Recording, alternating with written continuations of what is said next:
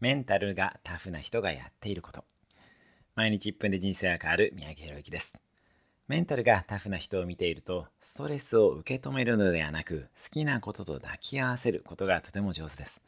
例えば、急な残業が決まった時に、仕方がないと受け止めず、残業の時だけは外食してもいいなどと決めるなどです。ストレスは溜めて吐き出すより好きと中和させた方がいいです。ダイエットのための運動も好きなスポーツをした方が断然いいです。英語の学習を美男美女の先生とやるのもありです。